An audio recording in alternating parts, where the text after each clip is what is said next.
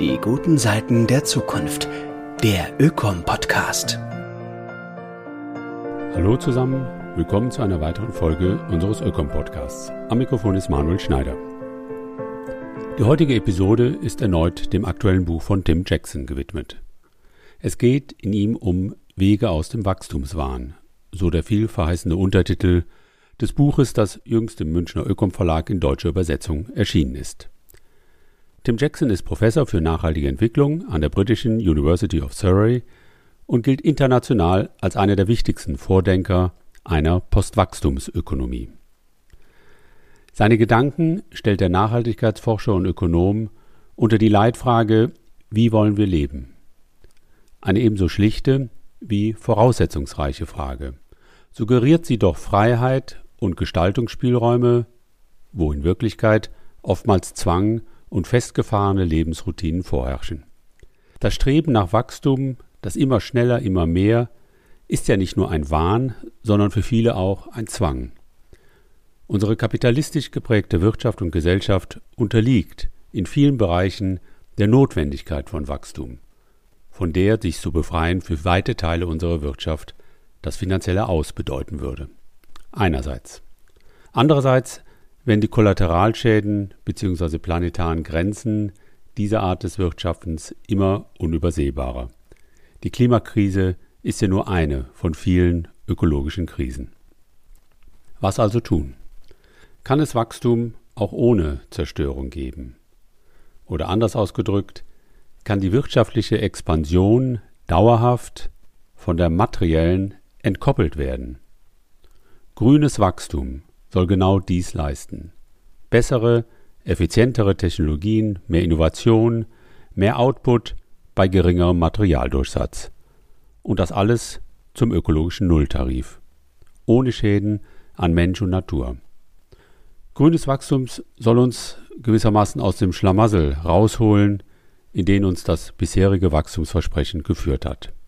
Kann das gehen? Kann das gut gehen? In dem folgenden Essay setzt sich Tim Jackson kritisch mit diesem Heilsversprechen auseinander und versucht zugleich die Angst zu nehmen, dass das Ende des Wachstums das Ende gesellschaftlichen Fortschritts sei, dass der Verzicht auf Wachstum bedeute, menschlichen Wohlstand aufzugeben. Hören Sie nun den zweiten Teil des Essays von Tim Jackson Wie wollen wir leben? Wege aus dem Wachstumswahn, entnommen in leicht bearbeiteter Form dem gleichnamigen 2021 im Münchner Ökom Verlag erschienenen Buch. Sprecher ist Werner Hertel.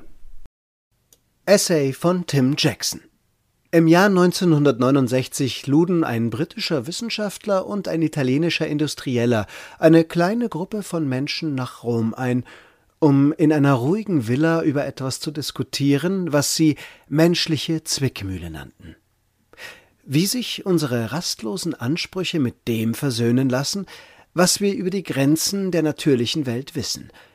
Es war die Geburtsstunde des Club of Rome, einer Organisation von Personen, die, wie es hieß, eine gemeinsame Sorge um die Zukunft der Menschheit verbindet.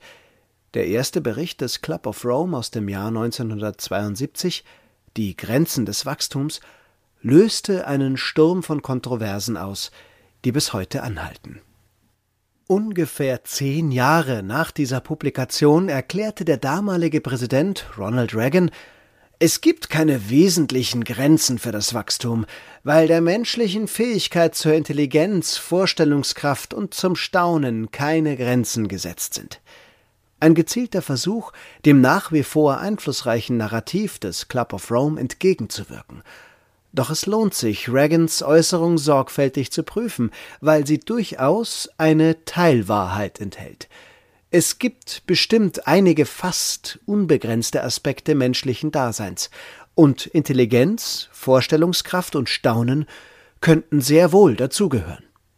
Es ist auf jeden Fall sinnvoll, Fülle dort anzuerkennen, wo wir sie finden.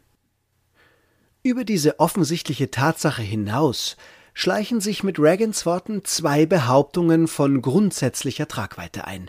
Erstens, der menschliche Erfindergeist könne für mehr oder weniger endlose technologische Innovation sorgen.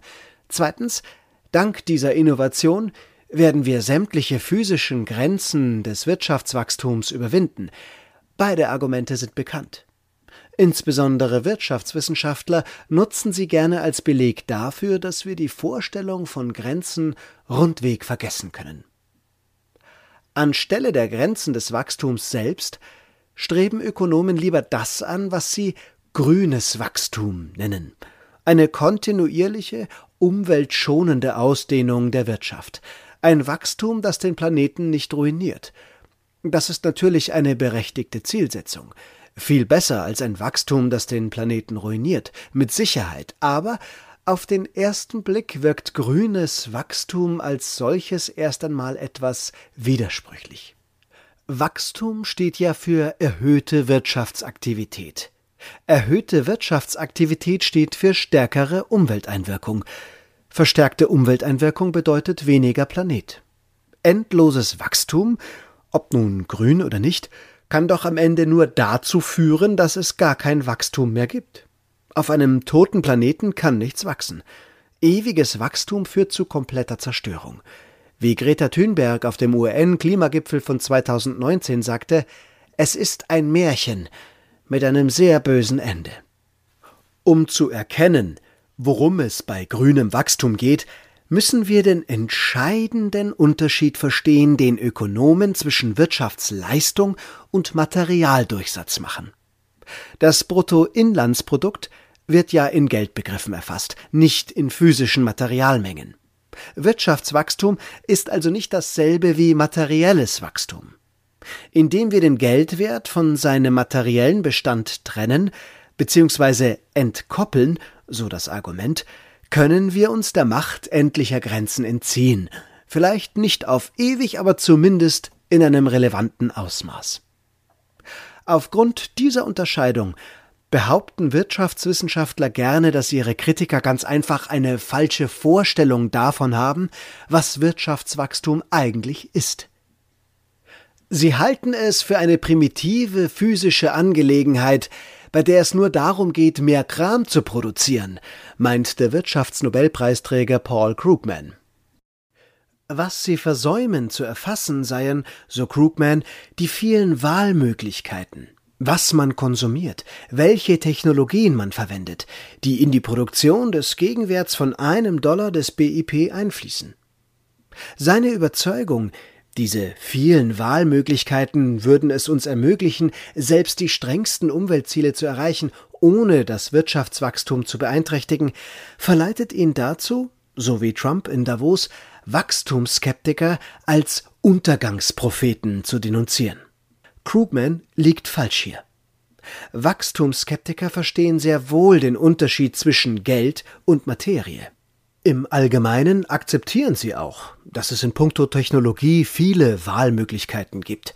Großenteils begrüßen sie auch die beeindruckende Leistung der Technologie. Sie erkennen sowohl deren Nutzen als auch deren Kosten. Es steht vollkommen außer Frage, dass die Gesellschaft über enorme Kapazitäten verfügt, neue, saubere, leichtere und umweltfreundlichere Technologien zu entwickeln. Die von Reagan so hochgerühmte Vorstellungskraft ist gesund und munter. Es wäre albern, das abzustreiten. Wir haben ja gesehen, dass es funktioniert. Es gibt zahlreiche Belege dafür, dass zum Beispiel die Kohlenstoffintensität des globalen BIP seit Mitte der 1960er Jahre um mehr als ein Drittel gesunken ist. Sie ist deswegen gesunken, weil unsere technologische Erfindungsgabe es uns erlaubt hat, die Dinge effizienter zu erledigen. Die höhere Effizienz verringerte die Auswirkungen unserer wirtschaftlichen Aktivitäten. Das ist richtig und wichtig und niemand streitet das ab. Diese relative Entkopplung allein reicht aber nicht, das Kunststück vom ewigen Wachstum gebacken zu kriegen. Der Umwelt ist die relative Effizienz egal. Es ist nicht genug, dass der Kohlenstoffgehalt pro Dollar Wirtschaftsleistung im Laufe der Zeit weniger wird. Was zählt, ist die Gesamtwirkung aller menschlichen Aktivitäten auf dem Planeten. Um ein stabiles Klima zu erreichen, müssen wir die globalen Kohlenstoffemissionen in absoluten Zahlen reduzieren. Wenn das Bruttoinlandsprodukt schneller wächst, als sein Kohlenstoffgehalt abnimmt, dann wird in diesem Jahr mehr Kohlenstoff in die Atmosphäre gelangen als im letzten Jahr. Genauso ist das bisher immer gelaufen. Auch in diesem Punkt lässt sich das Offensichtliche durch Belege bestätigen. Bis große Teile der Weltwirtschaft durch die Covid-19-Pandemie abrupt zum Erliegen kamen, war der seit Beginn der Aufzeichnungen unablässige Emissionsanstieg praktisch nicht aufzuhalten. Es gab keinerlei Anzeichen für den dramatischen Emissionsrückgang, der für die Stabilisierung des Klimas in diesem Jahrhundert nötig wäre. Bei der Entkopplung von Kohlenstoff und Wirtschaftsleistung sind wir weit von dem Tempo entfernt, das eigentlich nötig ist. Fakt ist, wir bewegen uns nicht schnell genug in die richtige Richtung. Dem stimmen selbst die Wachstumsbefürworter gelegentlich zu. Die Geister scheiden sich eher an der Frage, ob wir das Steuer noch rechtzeitig herumreißen können. Den heftigen Verfall der Umwelt abbremsen und trotzdem am Wachstum festhalten können. Die Verfechter des grünen Wachstums sind überzeugt, dass das funktioniert. Sie schwören einem überaus verführerischen Credo die Treue, das drei verschiedene, aber miteinander verknüpfte Glaubensgrundsätze enthält. Der erste, im Sinne Reagans, besagt, dass unsere unbegrenzte Genialität alle eventuellen physischen Grenzen überwinden kann. Der zweite lautet, dass das Wachstum selbst Grundbedingung ist, dieses Kunststück zu meistern. Die dritte Hilfsbehauptung ist, dass grünes Wachstum der beste Weg sei, um die enttäuschende Darbietung des Wachstums zu überwinden. Mit anderen Worten, grünes Wachstum ist nichts Geringeres als der Heilsbringer, auf den der Kapitalismus gewartet hat. Nach Ansicht seiner Fürsprecher ist grünes Wachstum in jeder Hinsicht besseres Wachstum. Bessere Technologie, mehr Innovation, größere Effizienz. Und dabei sind sie überzeugt, dass der Kapitalismus bestens aufgestellt sei, diese Aspekte zu liefern, eben weil er ja immer auf Neuerung und Innovation aus ist. Wenn wir uns wirklich Sorgen über den Schaden machen, den die wirtschaftliche Expansion angerichtet hat, dann sollten wir uns Ihrer Meinung nach jetzt nicht nur dem Wachstumspfad anschließen, sondern unsere Anstrengungen auch noch verdoppeln, damit wir wirklich Land gewinnen. Zusammengefasst lautet Ihre Botschaft Nur Wachstum kann uns noch aus der Patsche holen, in die uns das Wachstum gebracht hat. Es ist ein bequemes und überzeugendes Narrativ, das aus der Angst darüber geboren ist, was passieren könnte, wenn uns das Wachstum im Stich lässt. Diese Angst ist natürlich echt. Unsere Volkswirtschaften sind auf alle mögliche Weise vom Wachstum abhängig. Aber hier wird einiges durcheinandergebracht. Die Postwachstumsideen sind ja genau deshalb sinnvoll, weil die Möglichkeit des Zusammenbruchs schon vor der Tür steht. Es sei denn, der Niedergang des Kapitalismus lässt sich doch noch rückgängig machen. Bevor grünes Wachstum bei dieser Wende allerdings den erfolgreichen Retter spielen kann, müssen wir alle Probleme lösen, die mit der Ausweitung der Wirtschaft einhergehen. Klimawandel, Artenverlust, Verschmutzung von Flüssen und Ozeanen, Zersetzung der Ackerböden, Ressourcenschwund, ohne den Fuß auch nur für einen Moment vom Gaspedal des Wachstums zu nehmen. Damit das funktioniert, brauchen wir immer mehr Innovation, immer mehr Effizienz, die Effizienz muss sich schneller beschleunigen als die Gesamtwirtschaft, schneller als jemals zuvor, und zwar ununterbrochen und auf absehbare oder auch nicht absehbare Zeit ohne Ende. Da geht es uns dann wie der roten Königin in Lewis Carrolls Roman Alice hinter den Spiegeln. Wir sind dazu verdammt, immer schneller zu rennen, nur damit wir am gleichen Fleck bleiben können. In einer Welt, in der es längst nicht mehr ausreicht, am gleichen Fleck zu bleiben, scheint dieses Credo dann doch sehr realitätsfern. Die Annahme, wirtschaftliche Expansion auf ewig von materieller Expansion entkoppeln zu können, stellt an sich schon eine Art Realitätsleugnung dar, in diesem Fall ein Leugnen jeglicher technologischer Grenzen. Und diese Verweigerung hat bereits heute hochgradig dystopische Folgen.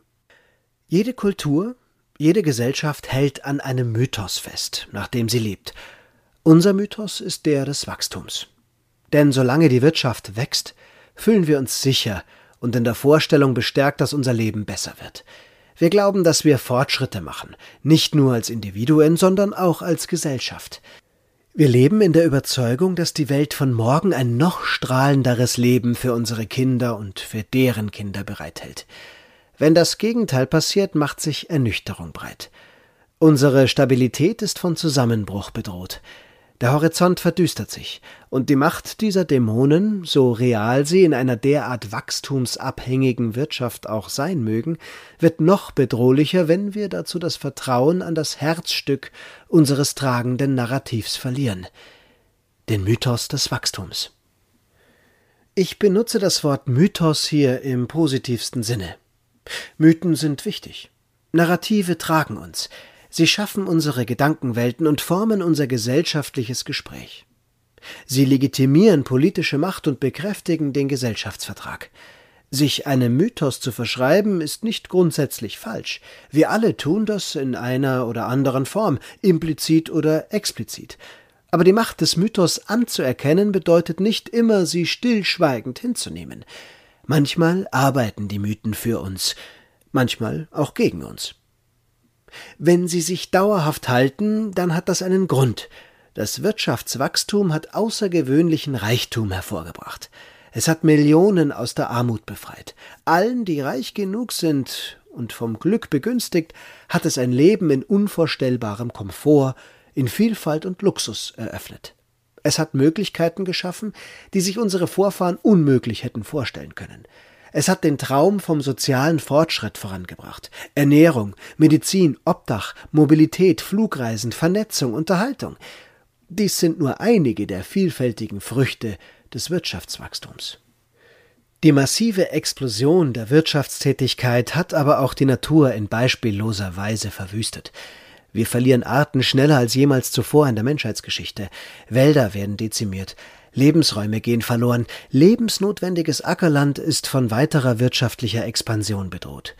Die Instabilität des Klimas untergräbt unsere Sicherheit. Brände verzehren ganze Landstriche. Der Meeresspiegel steigt. Die Ozeane versauern. Der Reichtum, nach dem wir streben, wurde zu einem unbezahlbaren Preis erkauft. Der Mythos, der uns getragen hat, ist im Begriff, uns zu vernichten. Ich habe nicht vor, hier noch einmal alle diese Auswirkungen aufzuzählen oder ihre Schäden zu dokumentieren. Dazu gibt es bereits viele ausgezeichnete Berichte und Bücher. Seit mehr als 30 Jahren ist die Wissenschaft kristallklar, wie Greta Thunberg die UN-Klimakonferenz 2019 erinnerte.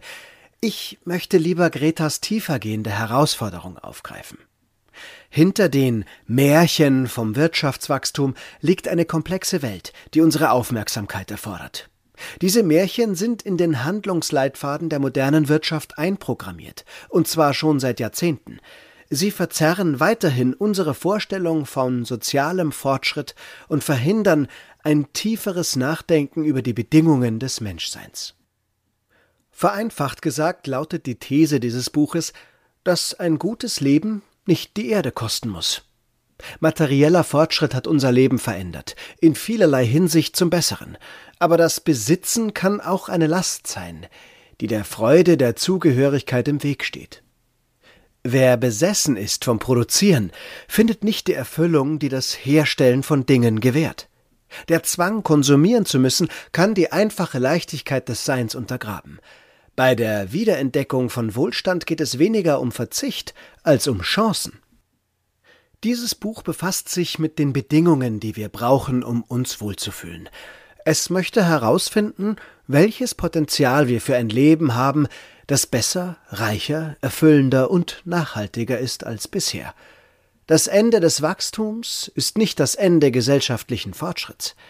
Die materielle Expansion vom Thron zu stoßen bedeutet nicht, menschlichen Wohlstand aufzugeben. Eine andere, bessere Welt ist möglich. Es gibt einen alten Witz über einen Touristen, der im Westen von Irland einen einheimischen Bauern nach dem Weg nach Dublin fragt. Nun, Sir, antwortet der Bauer, von hier aus würde ich nicht starten. In seiner Antwort ist eine Logik erkennbar dass nämlich die Route von hier nach Dublin in der Tat schwer zu erklären und mühsam zu finden ist. Der Witz liegt aber darin, dass unbestreitbar hier der Ort ist, an dem wir uns befinden. Dass hier der Ort ist, an dem wir starten müssen. Die Menschen haben es nicht gerne gesagt zu bekommen, dass ihr Leben begrenzt ist. So viel ist klar. Und wenn das dann auch noch diejenigen sagen, deren Leben viel weniger begrenzt zu sein scheint, dann schlägt Beklemmung schnell in Feindseligkeit um. Genau aus diesem Grund ist politische Steuerung in einer Postwachstumswelt vor besonders große Herausforderungen gestellt. Staatsführung scheint eine Asymmetrie der Macht zwischen Regierenden und den Regierten zu verkörpern. Und Machtasymmetrien sind ein schlechter Ausgangspunkt für das Verkünden moralischer Imperative, die die Möglichkeiten der Menschen einzuengen scheinen, besonders in einer Kultur, die die individuelle Freiheit sehr hoch bewertet. Aber der Mythos des Wachstums und die Ablehnung von Grenzen sind eng miteinander verbunden. Die unerbittliche Ausweitung materieller Begehrlichkeiten im Herzen des Konsumkapitalismus ist auch eine Verleugnung der Realität materieller Limitation. In gewisser Weise ist hier also genau der richtige Ort für uns zu starten. Die Leugnung von Grenzen ist ein wesentlicher Bestandteil des Wachstumsmythos. Dass der Kapitalismus es nicht schafft, klar zwischen dem zu unterscheiden, was begrenzt ist, und dem, was es nicht ist, ist die Wurzel allen Übels. Wenn wir also von hier nach Dublin wollen, müssen wir zuallererst ein sinnvolles Verhältnis zwischen dem Begrenzten und dem Unbegrenzten formulieren. Dabei werden wir, vielleicht zu unserer Überraschung, feststellen, dass wir Grenzen selbst als eine der wichtigsten Zutaten menschlichen Wohlergehens nutzen können. Die wirkliche Welt hat ihre Grenzen. Die Welt der Fantasie ist grenzenlos, schrieb der französische Philosoph Jean-Jacques Rousseau im 18. Jahrhundert. Er ging mit dieser Dialektik sehr pragmatisch um. Wenn wir die eine nicht erweitern können, schlug er vor, so lasst uns die andere verengen, denn allein aus ihrer eigenen Spannung heraus entstehen all die Leiden, die uns wahrhaft unglücklich machen. Dieser Rat könnte sinnvoll sein, die Kluft zwischen unseren Erwartungen und der Realität bildet die Grundlage einiger moderner Theorien über Glück. Und doch scheinen wir wieder auf die Angst vor den Grenzen zurückgeworfen zu sein, mit der dieses Kapitel begann. Die endlichen Dimensionen unserer planetaren Heimat sind unumstößlich. In den Händen der Mächtigen allerdings ist die Aufforderung, unsere Erwartungen zu begrenzen, zutiefst problematisch, wenn wir unseren Kindern beibringen, dass es überhaupt keine Grenzen gibt, werden sie zu desillusionierten und dysfunktionalen Erwachsenen. Bringen wir ihnen bei, dass die Welt ein dunkles und bedrohliches Gefängnis sei, werden sie niemals ihr volles Potenzial entfalten. Ignorieren wir die Grenzen des wirtschaftlichen Wachstums, riskieren wir irreversiblen Schaden für unser Leben und unsere Existenzgrundlagen. Erwecken wir den Eindruck, den Trend des Fortschritts umzukehren, riskieren wir den Rückfall in die Barbarei der Höhlenmenschen. Einschränkung und Verweigerung sind bei alledem nicht die einzigen Antworten auf die Herausforderung von Grenzen.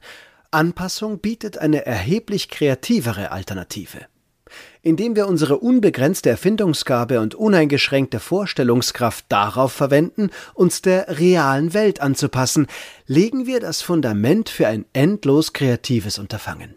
Menschliche und irdische Grenzen, richtig verstanden, schrieb der Naturschützer Wendell Berry, sind keine Einschränkungen, sondern vielmehr ein Anreiz, Beziehungen und Sinnhaftigkeit in Fülle zu erleben. Jenseits unserer materiellen Grenzen, will er damit sagen, liegt eine andere Welt. Es lohnt sich, diesen Ort zu besuchen. Es lohnt sich, dort zu investieren. Es lohnt sich, diese Bestimmung zu erreichen. Die Zukunft ist ein anderes Land. Dort macht man alles anders. Jenseits der Grenzen des Reichtums liegt ein Reichtum, den uns nur die Grenzen offenbaren können. Grenzen sind das Tor zum Grenzenlosen.